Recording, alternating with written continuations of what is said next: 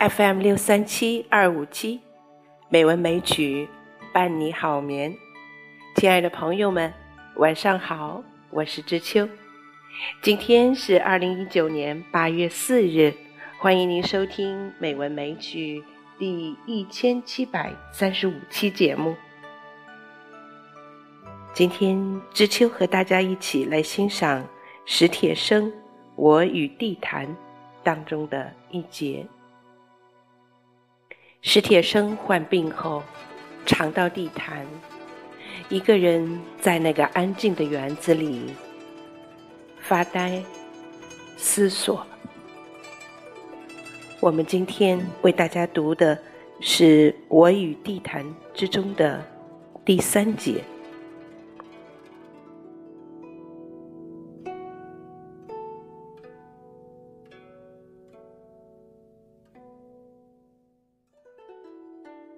如果以一天中的时间来对应四季，当然春天是早晨，夏天是中午，秋天是黄昏，冬天是夜晚。如果以乐器来对应四季，我想春天应该是小号。夏天是定音鼓，秋天是大提琴，冬天是圆号和长笛。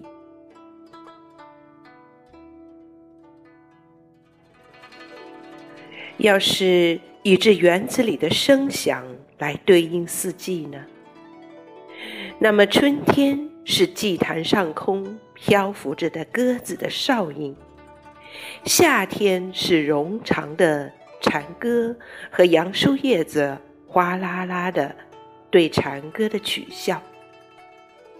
秋天是古殿源头的风铃响，冬天是啄木鸟随意而空旷的啄木声。以园中的景物对应四季。春天是一径时而苍白、时而黑润的小路，时而明朗、时而阴晦的天上摇荡着串串杨花。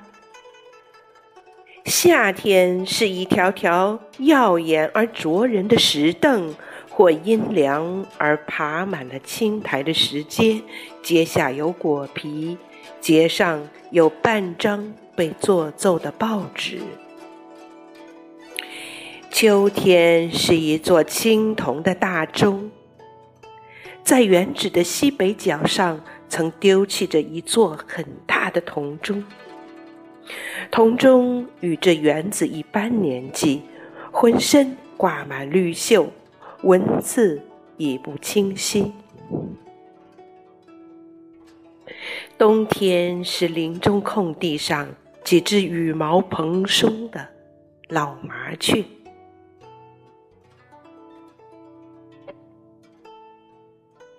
以心绪对应四季呢？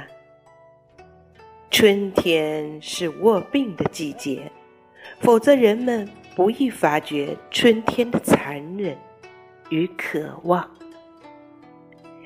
夏天，情人们应该在这个季节里失恋，不然就似乎对不起爱情。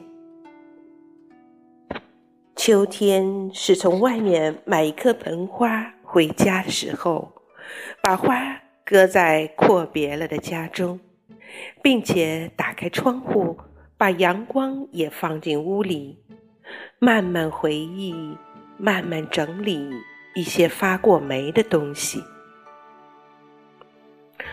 冬天，伴着火炉和书，一遍遍坚定不死的决心，写一些并不发出的信。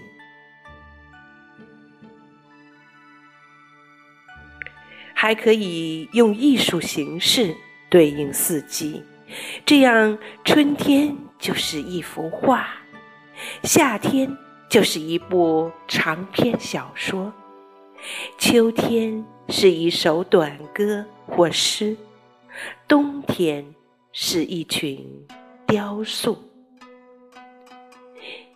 以梦呢？以梦对应四季呢？春天是树尖上的呼喊，夏天是呼喊中的细雨，秋天是细雨中的土地，冬天是干净的土地上的一只孤零的烟斗。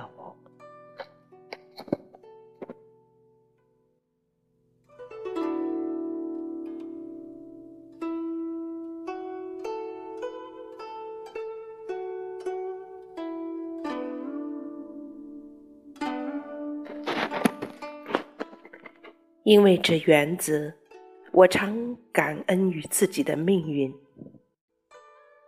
我甚至现在就能清楚的看见，一旦有一天我不得不长久的离开它，我会怎样想念它？我会怎样想念它，并且梦见它？我会怎样因为不敢想念它？而梦也梦不到他。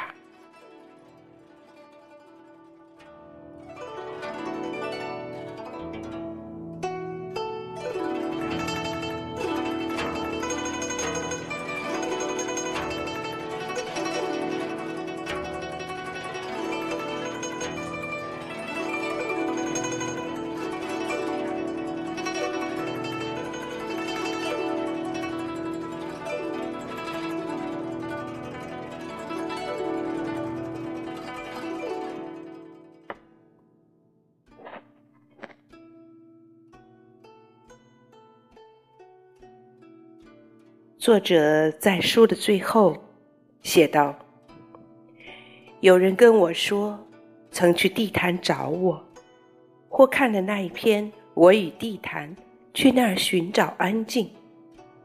可一来呢，我搬家搬得离地坛远了，不常去了；二来，我偶尔请朋友开车送我去看他，发现他早已……”面目全非，我想，那就不必再去地坛寻找安静，莫如在安静中寻找地坛。恰如庄生梦蝶，当年我在地坛里挥霍光阴，曾屡屡的有过怀疑：我在地坛吗？还是地坛在我？现在我看虚空中也有一条界线，靠想念去迈过它。只要一迈过它，便有清纯之气扑面而来。我已不在地坛，地坛在我。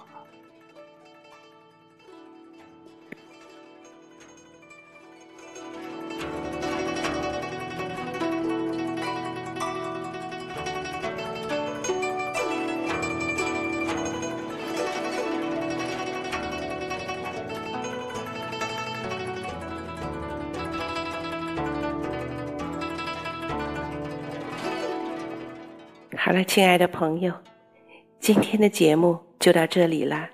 知秋在北京，祝你晚安，好梦。